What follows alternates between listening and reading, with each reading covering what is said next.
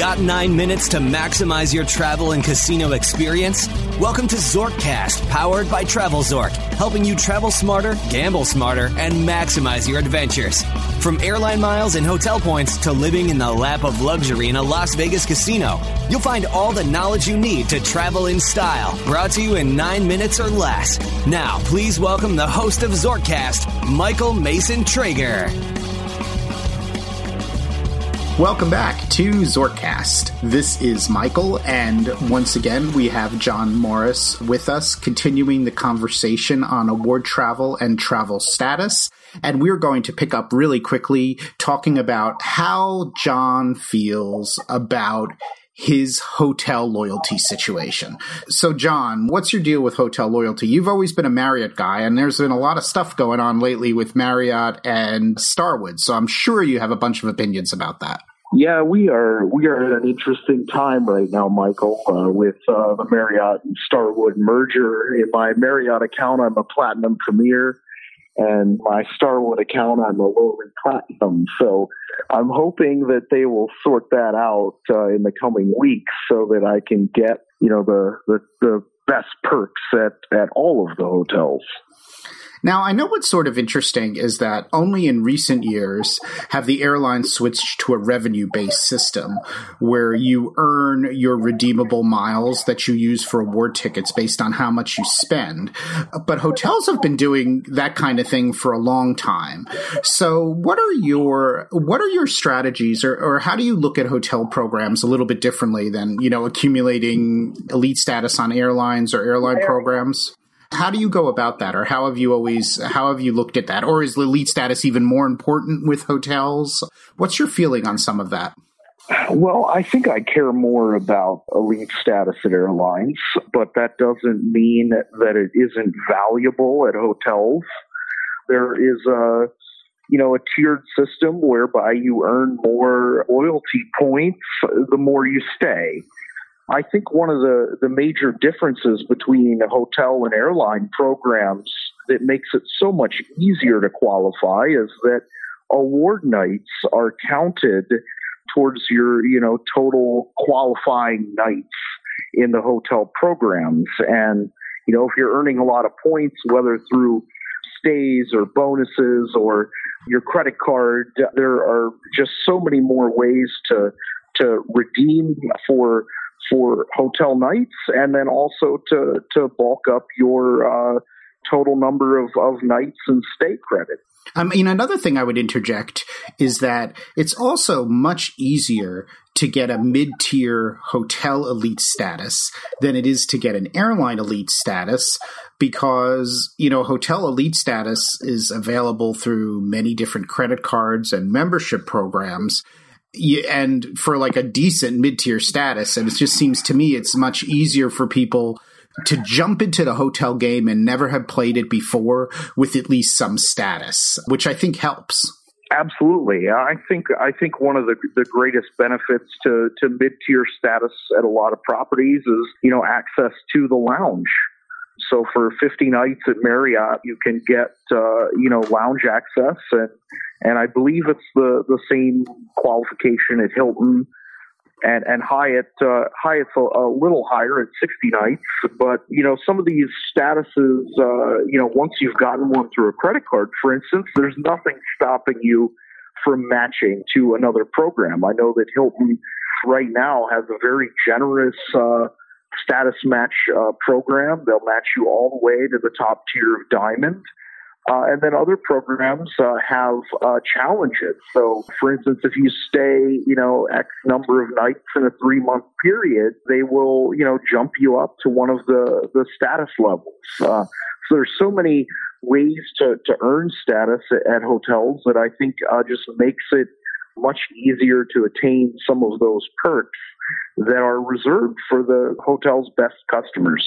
Yeah, no, no, that's it's really great stuff. I do think though, which I was a little disappointed, but I have not followed up on this much because we we tend to focus on the higher tiers a lot of times with the programs. But I think Marriott has now downgraded their gold status, which was the quintessential mid-tier status to not include, I don't know if it's not including lounge access or breakfast and only like a 2 p.m. checkout. So I, I was disappointed to hear that there are, are starting to be some devaluations there, but Hilton still seems to be, you know, completely on course with the mid tier. I, I just haven't followed that up very much. Right. I think I think the change in Marriott uh, was that gold now only requires 25 nights a year, whereas uh, platinum, which used to require 75, is now only 50. So I would really say that platinum is the new mid tier at the Marriott, the you know the new Marriott, and so that that does include lounge access and some choice benefits, which could include uh, some suite night awards. So those are suites that are confirmable in advance of your stay, which I think could be extremely useful. Uh, you know, if you're going on a, a vacation and could you know benefit from a, a larger, more luxurious room. Yeah, I, I guess I guess some of this is gonna we're just gonna have to see how it plays out because I think some people were getting their Marriott status via Starwood. And if off the top of my head, things like Amex Platinum gave you Starwood Gold, which basically correlated to Marriott Gold with all of the prior benefits. So I guess it'll be interesting to see what happens in the next six months or so with regard to membership programs or credit cards with what status levels that they actually grant. Right, right. Yeah, it's a sort of a complicated situation right now. You know, the merger hasn't gone off a, a, as smoothly as they had hoped, and there are a lot of questions about how, uh, you know, former status will map to new status.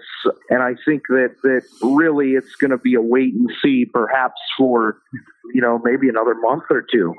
Yeah, no, that's interesting. Now, stepping back to the award side of things for the redeemable points that you uh, get for hotel stays or that you might transfer into a hotel program from Chase Ultimate Rewards or American Express membership rewards, uh, you were giving an example in the last episode that we spoke about when you redeemed, I think it was 12,500 American miles for a flight that would have been six or seven hundred dollars. I'm sure you've run into some of those circumstance, circumstances also on the hotel side, and I was wondering if you had one or two examples that you that you would like to share.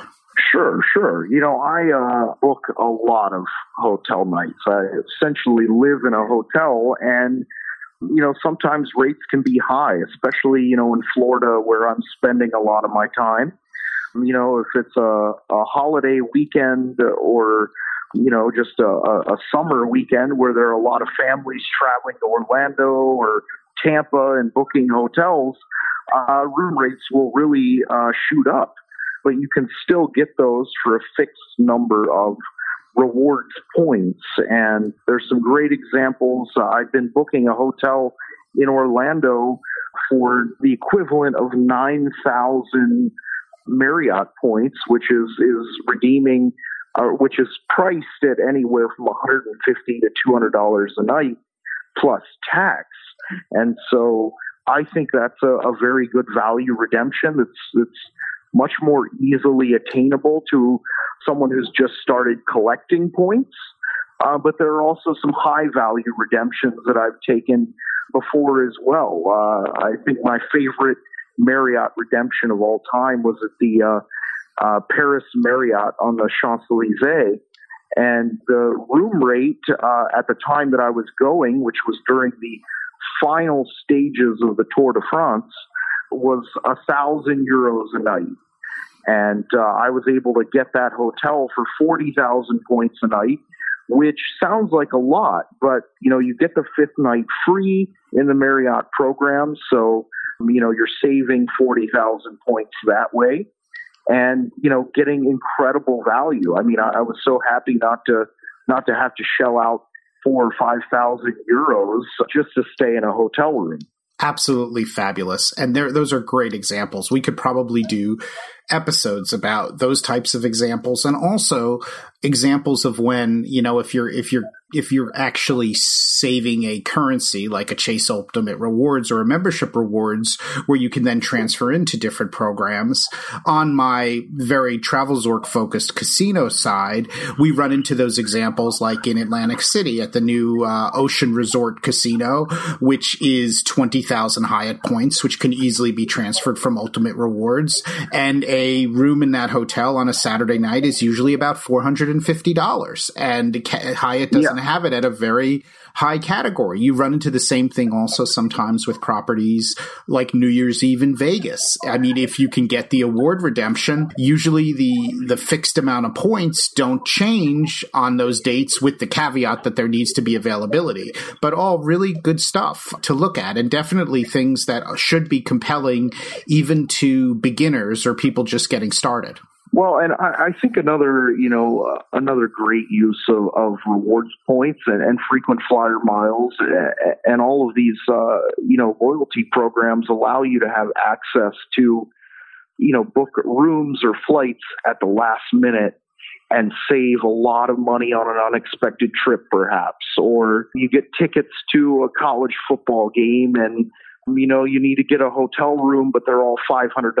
Even the La Quinta, it's $500.